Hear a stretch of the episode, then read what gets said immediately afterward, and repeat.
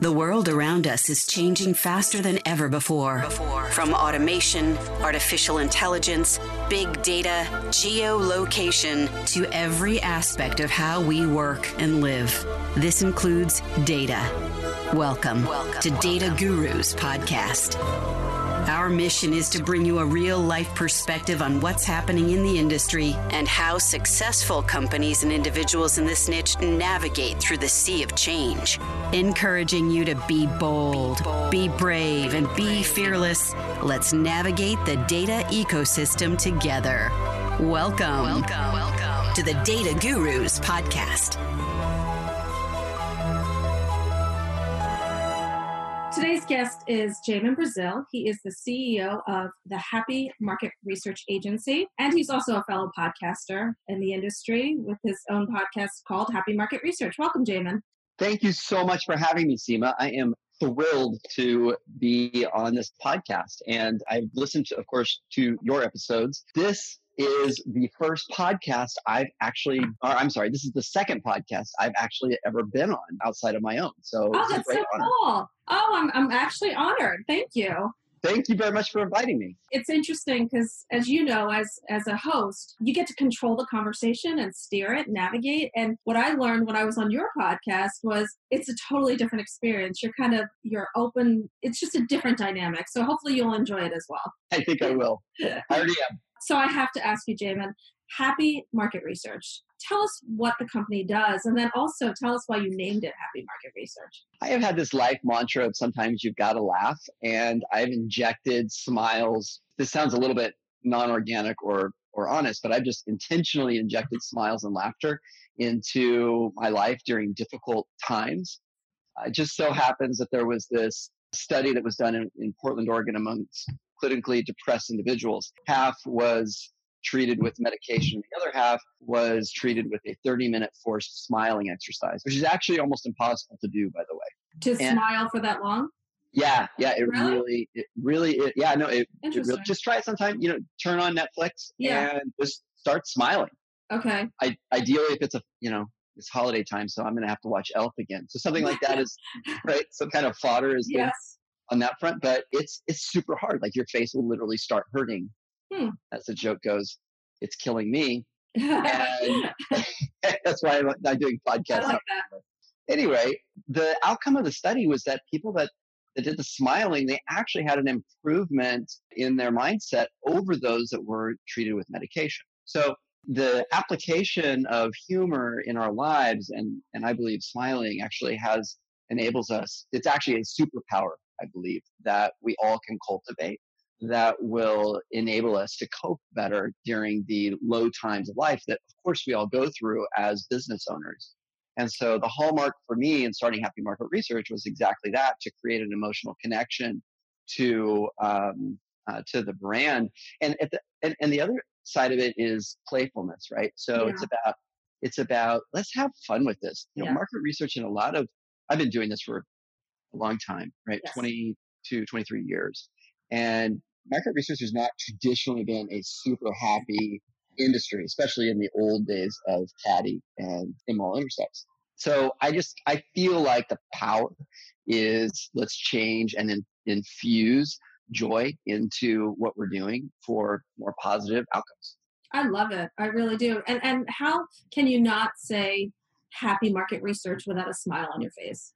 I know, right? It's, it's, it's literally impossible. Right? Yeah, no, that's really cool. And tell us what your company does. So, you know, I, I exited Focus Vision in September of 2017.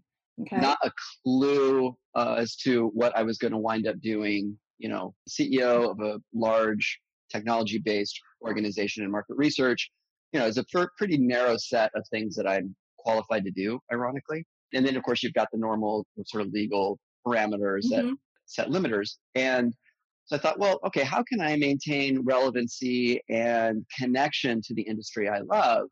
So that caused me to go through about a six month journey of assessing the state of market research through different conversations that I was having. And by talking to both agencies and brands, people like Merrill Dubrow and, and many people that have been on my podcast that are on the brand side, I started realizing that there was this fundamental divide between what market researchers were offering and what the brands really wanted. So, you know, to that end, I felt like, gosh, I'm sitting, I could be Switzerland for a while. I don't right. have anything to sell. And I could facilitate a conversation between these two organizations, these two divisions, if you will, um, and see if there could be some value to both sides. And as a as a byproduct of it, this is, I think, speaking more to the power of podcasting than my, you know, ability to navigate the conversation successfully, is is that podcasts as a platform it creates a intimacy with the listeners that's very unique. It's different than like consuming it on you consuming content on YouTube. It's different than reading a blog post, listening to a speech. The the power of podcasts, you know, the, the intimacy is, is happening because a lot of the consumption is usually happening while you're doing something else and something that you don't necessarily love or mowing the lawn or right. whatever.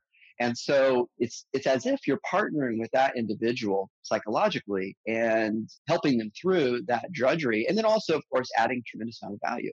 Sure. So there's literally since I've been doing this, I've had over 10 brands reach out to me unaided and say, and these are ones that haven't been on the podcast. Well, some of them have now. Yeah. Hey, thanks so much for the podcast. I just signed this new agency because I really connected with, you know, that CEO yeah or or what have you and, and i think that you know that that really speaks to the the power of the medium and also speaks to the opportunity in front of market researchers to take advantage of podcasts as a way to get their message out yeah, I completely agree with you. I think that it's something so subtle but so powerful in terms of how people consume a podcast because it is intimate. And you know, most of the time you're listening to to it with earphones on and that that experience as well i think adds to the level of intimacy as you consume the content yeah totally and then you know of course kind of rounding out where i am right now in this in this going through this process i recognized that there was this white space or opportunity to help market research do a better job of marketing and branding itself you know after i sold uh, decipher i became the cmo of focus vision for about a year and then of course transitioned into the CEO role right uh, directly after. That process for me was really enlightening because it's a different skill set needed to be a CMO of a company that large versus the CEO, right? They're, right. Just, they're just different things. So it was a lot of learning and catching up. And because it was a larger organization, I was able to interact with big agencies, you know, had a good sized budget, sure. I, I failed a lot in full transparency in, in, that role because you know I just wasn't it wasn't what I did. I, am not. I hired Kristin Luck for or I bought Kristin Luck's company for a reason, right? Right, right. Um, that was she's really good at that skill. Sure. So it it allowed me to, in a lot of ways, shape what I see as a CEO of coming out of a successful marketing initiative, and that simply is return on investment, which is something that marketing usually struggles with. Yes. So uh, what I what I've subsequently done with my three staff members is create a marketing services wing of Happy Market Research, and now we have four active customers who uh, are using us at various levels to help them navigate and ultimately succeed in the marketplace through lead generation and branding. That's fantastic. So I wanted to follow up. You know, failure is such a strong word, and and and I do. You, read all these quotes all the time. If if you're not if you're not scared by doing something, then you're not pushing yourself hard enough. And failure is always a byproduct of, of success. Can you share some of your failures that you that you probably have learned the most from? So this is a multi-episode. All right, how about thing. one, Jamin? One. No, yeah. So uh, I, I'm trying to think about the right lens. I've had lots of failures as a CEO. I've had lots of failures as a CMO, and I've had lots of failures as at a personal level, yeah. and you know, and then also as a as an entrepreneur.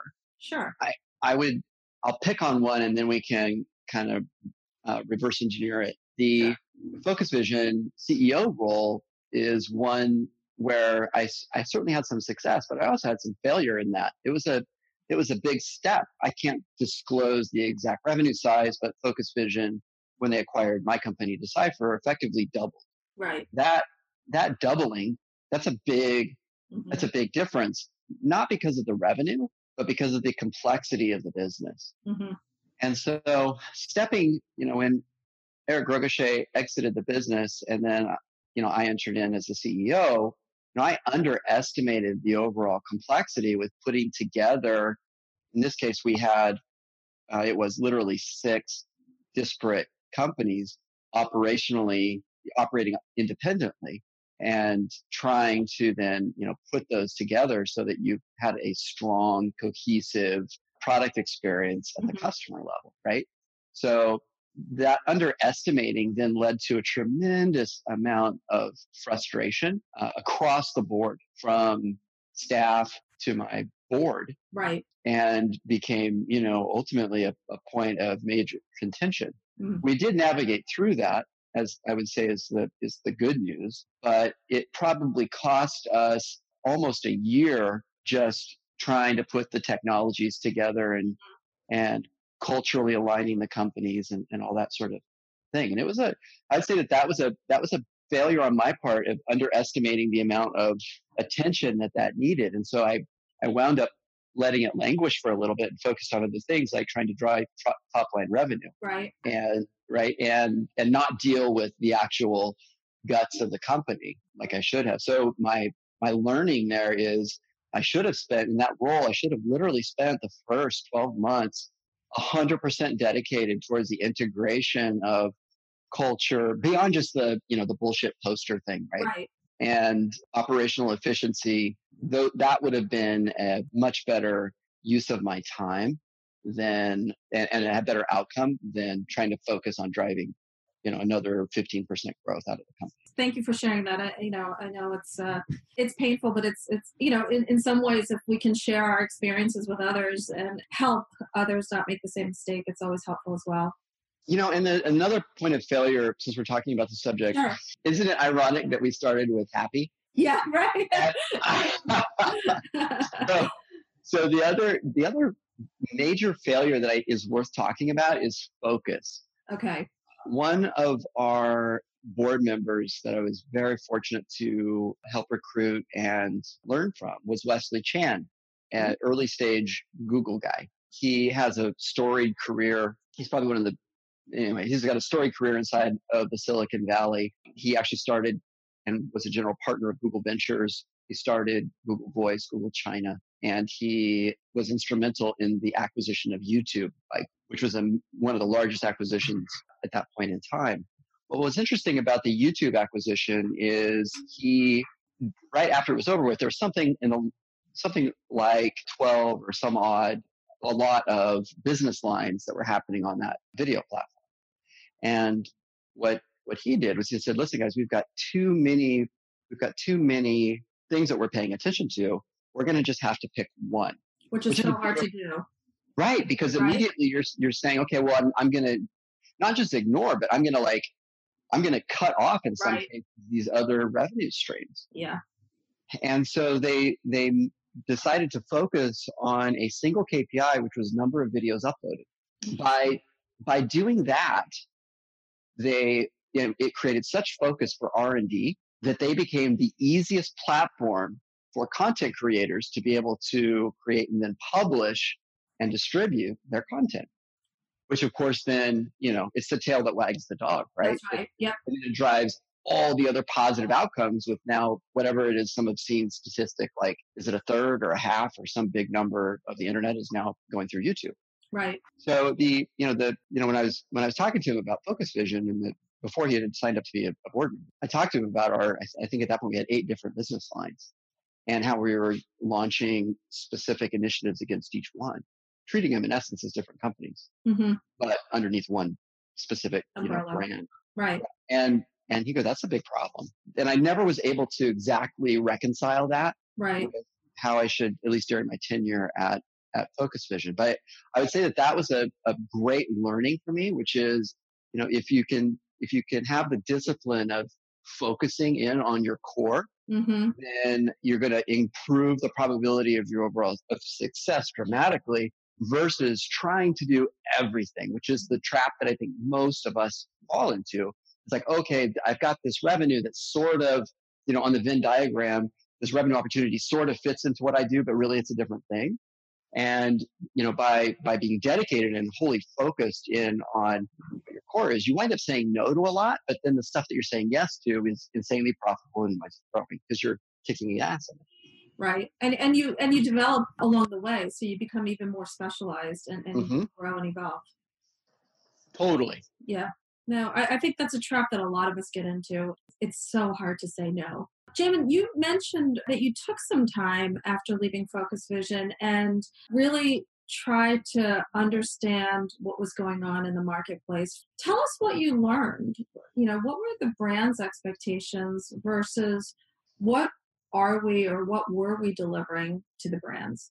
In a lot of cases, what market researchers, both on the technology side and on the agency side, are doing is they've got a set thing that they sell or things that they sell that we sell. Right. Myself included, right? Right. And what was happening is we would, in essence, take that, I'll call it a product, even though most of the time it's wrapped in a service, and we would sell it to the brand but the brand was saying, gosh, that's just not what I need right now. Mm-hmm. Probably one of the best examples of that in the marketplace has been trackers. Oh, yeah. We know that trackers are continually being disrupted. There's no, you know, there's no headline there. But what's interesting is where is that revenue? Where's that money going? Mm-hmm. Right? Because we know that corporate budgets aren't aren't shrinking that fast. Right. And if you look at where the where the money is going, where the uh, the brands are are transitioning, they're spending it on what I would consider to be more ad hoc related products. And this is the core reason that Qualtrics has dominated as much as they have. The $8 billion valuation from SAP is unfreaking believable for right. market research. Yeah. Technology company, especially in the context of a lot of their deliverables. And I don't know to what degree, but are things like sample, which are usually considered a, you know, uh, pass through right as well as as service related services but the reason that the, the reason that they have received the traction that they have i mean beyond the obvious marketing etc is because what they've put together is a what i'm calling the whole product and that is the researcher at the brand level says okay i need to do this right i need to mm-hmm. do a concept test and they have a ready baked concept test solution that the researcher in the brand can then go and leverage. Plus they have other stuff. But sure. the benefit to the brand is is really threefold. One is a narrow use case, but that you have a lot of them. So it's fast, mm-hmm. right? Because everything's been systematized, built around it. Right. The, the second one is it's cost effective, mm-hmm. much less expensive to do that, both in terms of time and money, than it is to try to create it again out of you know, whatever templates you may have had. Right. right. And the third is it's actually better. It's better because the outputs have already been, whether it's the reports or the dashboards or the analysis, right? All that has already been baked in because of, because you're controlling the inputs at the beginning because you're narrow. Right? right. And and it just creates this overall speed, which is the number two thing that I've heard from at the brand level that to to insight that then enables, you know, I'll go back to like Lori Ivantosh James, head researcher at, at GoDaddy. Okay. In my interview, in my interview with her, she said, the executive's going to make a decision. I sure as hell better make sure that it's with data. Right. So if, if her point being that if it was too, takes too long to get the insight, then the ship has sailed and my opportunity to influence the outcome is gone. Mm-hmm. Right. And so, you know, that's, that I say, I think is probably the number overall, the number two issue that's been facing the research space is simply speed. And the, the first issue that's facing market researchers, and this is both internally, it's impacting both internal research departments inside of brands and also the market research I'll call it the TAM or total addressable market. How much money globally is spent on right. market research related services? If you look at where going back to the Qualtrics example, where you know why they got their valuation as high as they did, it was be, it was because of customer experience, right? Yeah. Which somehow over the last ten years, market research, who used to be the sage on the hill, right, we've lost control of that. Mm-hmm. And we do all that research, right? I mean, there's nothing different, arguably nothing different that's, I would say fundamentally different that's happening in that sphere than is happening in, you know, inside of market research or could happen inside of market research. It's just, it's a different line on the P&L. It's fitting inside of a different, inside of a different department inside of the organization. So I, I think what, yeah, go ahead. Uh, so these answers or, or these, the information that's required is really getting pulled and access from different departments outside of market research. Exa- exactly right. And and so like user experience, CX, right. customer experience, right? That's it's it's in one company that that I know of in the Silicon Valley, and the and the head researcher there, I won't tell you the company, but um, I happen to be friends with. She actually trained me in the '90s on some multivariate analysis. Okay. And we're still close today. She, she, they have a five to forty ratio of market research department mm-hmm. to UX researchers. Now the UX researchers are sitting and the yeah the UX researchers are sitting alongside the products team yeah. and the and the the problem there it, you know is that and outside of market research the problem is that they don't know anything about traditional market research right and so but they're yet they're doing the exact same things and so she's actually spending a lot of her energy just training those people on best practices. But she has to, because it's at a peer level, it's not at a, you know, they're not, they're not uh, connected organizationally. So yeah, it, it's, it's a, it's a material problem. And, and I think if you kind of pull back and say, all right, well, why are we mm-hmm. where we are as market research is, I'm going to go back to one tweet I have and it's still, it's still public. Okay there was a Twitter surveys. You've, you've probably I seen think, them. I think I recall this one. Go ahead. Right? Yeah, so Twitter yeah. surveys? Yeah. So it's a five question, usually uh, ad awareness or brand mm-hmm. awareness survey. And it's part of their, I don't know, part of their tool, tool uh, chest. And I can't remember the name of the brand. So I actually posted the question is after I took the survey, is this considered market research or does it fit outside of market research? And of course, you know, a market researcher jumped in on that on that thread and said it basically you know twitter surveys aren't real research and and but that's the point is yes. we have got to change our tune because we're losing i know I mean, if, you just, if you just look at it at a broad at a from the broad strokes you got social media is the fastest growing uh, analytics is the fastest growing division inside yeah. of market research as a as a category yeah which i don't even know very many market research companies that actually do that so so the the issue that that we've got to come to terms with is one, we have to be humble, mm-hmm. right? And two, we have to assert ourselves as the keepers of data that really we are more than anybody else. Right. Right. Because we understand consumer data. Like, I mean, we have a hundred years in this space. Mm-hmm. And, and so my preachiness, and I apologize about the soap. That's all right. Right. But it is that it's, you know, companies now know that that consumer data is the most important asset that they have. Right. And without it, they will die. So now is the time for market research to reassert itself mm-hmm. as the rudder of the brand, which is part of my mantra, right?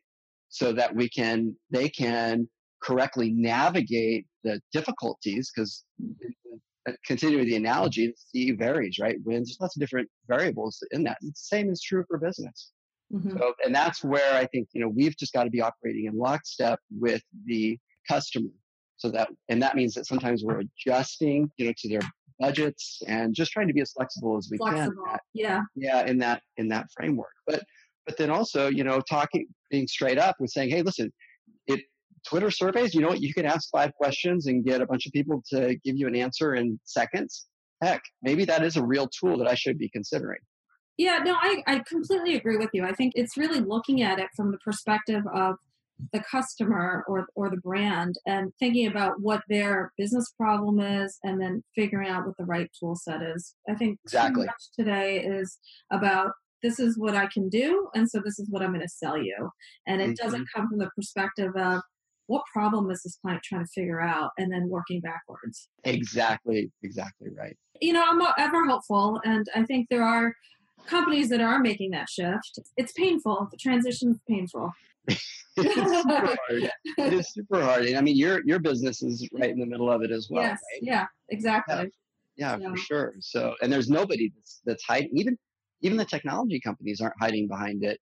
Uh, and you can't hide from it anymore. I mean, it's just like a, the amount there was, I don't know if you follow, follow the research geek on Twitter, but he had this interesting tweet a few days ago. Right around Thanksgiving. And he talked about all the companies that have completely displaced our, or changed our lives and displaced entire industries that have happened in just the last, I think it was eight years. Right. And it's a bunch of companies. And right. Think, holy crap. Yeah. My life is completely different because of these things. Like completely different. Yeah. And we all know that the rate of change is always increasing. It's never going to go the other way. So, you know, in that, in that framework, it's just, we just have to be willing to say, okay, I'm going to forego these, you know, those, these three screening criteria because gosh darn it, they're the way that I've always asked this, these questions. Right. And, or whatever, right. Our quote unquote holy, holy cows are. Um, not to say that we're compromising the data quality, but we do have to be open-minded and, and um, in this framework, and we can't take another 10 years to adopt online surveys like we did originally, or whatever that was, 12 years. It felt like 10 years. It was, I didn't remember, to be honest, right? Because you figure some of the first ones were in, in 1996. I know yeah. that was very early, but I mean, they didn't really have penetration until 2006. So. So, Jim, let's switch gears. Talk to me about entrepreneurship. Clearly, I mean, obviously, you've been an entrepreneur. You you built Decipher and, and sold it to Focus Vision. What are what are your uh, kind of core beliefs of being an entrepreneur? What, what does it take? Well, I'll answer that question in, in this also in the form of a correction. So I don't believe I actually built Decipher. I I had the pleasure and honor of you know co-founding that with Ervin Andreasen, who is out of Denmark, uh, Jayme Plunkett, okay. and you know who helped me co-found that company. And then you know, he joined me about two months after I'd started, or three maybe. But and then Kristin Luck, you know, she for us was really one of the linchpins uh, coming out of OTX, you know, acquiring her her company, uh, Forefront, I believe it was called. Okay. And and that was in 2006 or seven. So, uh, six. So you know that that was and and so the I'd say the key to success. There's so many of these, by the way. It's hard sure. for me to put it down, but at the end of the day, I think the most important thing, the absolute most important thing singularly as team. Mm-hmm. And so when I'm looking at investable opportunities, I'm always assessing the CEO. Is he humble? Is he willing right. to learn? You know, does he have the depth of knowledge? And how does he play with, how does he play with others? And then this, the, the other part of it, you know, who are the people that he's surrounded himself with and are they addressing his blind spots? So, so that is just absolutely, you, know, you can't, I think, I think it's almost impossible life is hard. Business is hard. It is hard. So many things that happen mm-hmm. in, in business and you just need to, you need to, if you're going to be in it for 10 years, I mean, you know, I'm older than you, but you've had a few years in the space, right? right so, right, yes. But you know, I mean, there's hard times, you know, you know, and having that team that's around you that can support you when you're going, when collectively you are going through it, that is a, that's a huge benefit as opposed to trying to you know do it yourself. I love that. I, I, think you're so right. It's it's basically who do you want at the table? Not you know obviously for the great days but for the darkest of days who's that team that's going to really be there and work together to get through that storm or whatever that that, that totally. time is? Totally. And sometimes it's economic based and sometimes mm-hmm. it's personal based. Yes. So you know you just have to that both of those things happen to us. Yeah uh, so what's next? I know that you are, I, I believe you're exploring an idea about hopefully being able to provide insights to small, medium sized businesses. Is that something that you're seriously exploring? It's, it's kind of a vision that you're thinking about? It is something that I'm thinking about still. It's in the very early stages. I have such a passion for the SMBs yeah. that it's they're just continually getting beaten up. There was a study that was released fairly recently from Ipsos uh, talking about how consumers value experience more than price and other things, which I think is is really is telling of, the opportunity for small businesses. One of the big problems in the small business space is that you know they just don't they don't understand data. Right. You know, because they're dealing with a thousand other things. Mm-hmm. They're so under resourced. So how you can how you can crack that nut, I'm, I'm not entirely sure. I recently was on my first podcast that I was on was John Dumas's Entrepreneurship on Fire, and you know that gets about a million downloads a month. Mm-hmm. In that, I actually talk about leveraging SurveyMonkey for doing something as simple as a net promoter score NPS right. study and how small businesses can actually employ that systematically to keep a pulse on, you know, their overall organizational health. And it's free yeah. and simple, right? And it teaches them some basic stuff like, you know, I'll call it just getting email addresses. yeah right? Just super, super simple stuff. So there's these little hacks. The, the, the, challenge, of course, is trying to get attention from that audience. I will say I was impressed with the amount of we had I created a landing page, or my team and I created a landing page, which in which I then explained to the small business or the person that listens listen to the podcast, you know, the benefits and exactly a stepped mm-hmm. process on how to how to do it using that tool, that free version of their tool. And, you know, and so in so doing, it starts breaking down those, those walls. But I, I would say that, you know, you pay attention to those, the data, the click throughs, the signups, the, all, all that sort of stuff, right? And it's hard to get the attention of those SMBs when you're talking about something like being a data driven organization because they're thinking about, well, crap, I, I got to figure out how I'm going to make another 300 bucks. So yeah. exactly. Exactly. Yeah, it's interesting. I do I do agree though. I mean, I think that there are some simple, easy solutions that SMBs can take advantage of and at least have some more data that's accessible to drive some decision making. Yeah, totally. And thinking about like the preference over experience, a positive experience and how that then drives repeat behavior. There's a bar that I used to frequent a lot and the, the owner and I became friends and still friends today. And he would always tell me, Jamin, the way that you build a bar business is regulars right? And I mm-hmm. just thought to myself how funny that is because I bet you there's not a business where that isn't the case, right? That's so that's true. always the case. all about regulars. it's repeat customers. that's right. Yeah, give me that. You know, and anyway, so there's there's two things that we're very excited about right now. Okay. The way that we're paying our bills here at Happy is is doing marketing services for companies in the market research space specifically. So we're very narrow in terms of where we're where we're targeting. And then, in fact, we've even said no to customers that have approached us from outside the space. Mm-hmm. The other thing that's exciting for me is this whole area of voice. When you think about 60% of search, mobile searches are now done through voice. And there was last year, there was over 40 million Alexa units in the US and we know that the amount is increasing this year and will continue Probably to holiday season especially. Abs- absolutely. I haven't seen the data yet on it but i'm i think that they're going to be huge. Google home actually is increasing yes. uh, at a faster rate. So in fact google home is built in i just uh, got a because of the black friday thing i mm-hmm. got a new samsung tv oh heck of a heck of a deal but it has it had a uh, or has a google home built into it wow yeah. yeah. so anyway the what happens in a voice-based consumer journey is completely different than anything we've ever seen before. It's, mm-hmm. it's, I believe it is more disruptive than the transition from in-store to online because there's no opportunity for intercept of that consumer's brand choice. That's true. That's true. So as soon as you say something like, and my favorite example is paper towels, mm-hmm. Alexa purchase paper towels. Right then you wind up. Oh, sorry, Alexa, stop. here. That's actually. so you you you Alexa, or in this case Amazon, yeah. is the one that's making the choice of what brand they're going to ship me. That's right. And if you look at who's purchasing and gobbling up over the last two years generic brands, mm-hmm. there's two big companies, and we all know who they are. Mm-hmm. And it's not Brawny. Right right? Right. So, what is the impact to Brawny uh, from a you know f- before they owned end caps in the store, right. and then, and now you type in paper towels on Amazon and you'll see Scott and whatever, right? right? Brawny, etc. But now there's not there's not that that opportunity. So I, I really believe that at the CPG level, the amount of disruption that's going to happen over the next six years is so dramatic. And, the, and if brands don't figure out how to create an emotional connection so that they become, in essence, the Kleenex of the product line yeah. with their target customer base.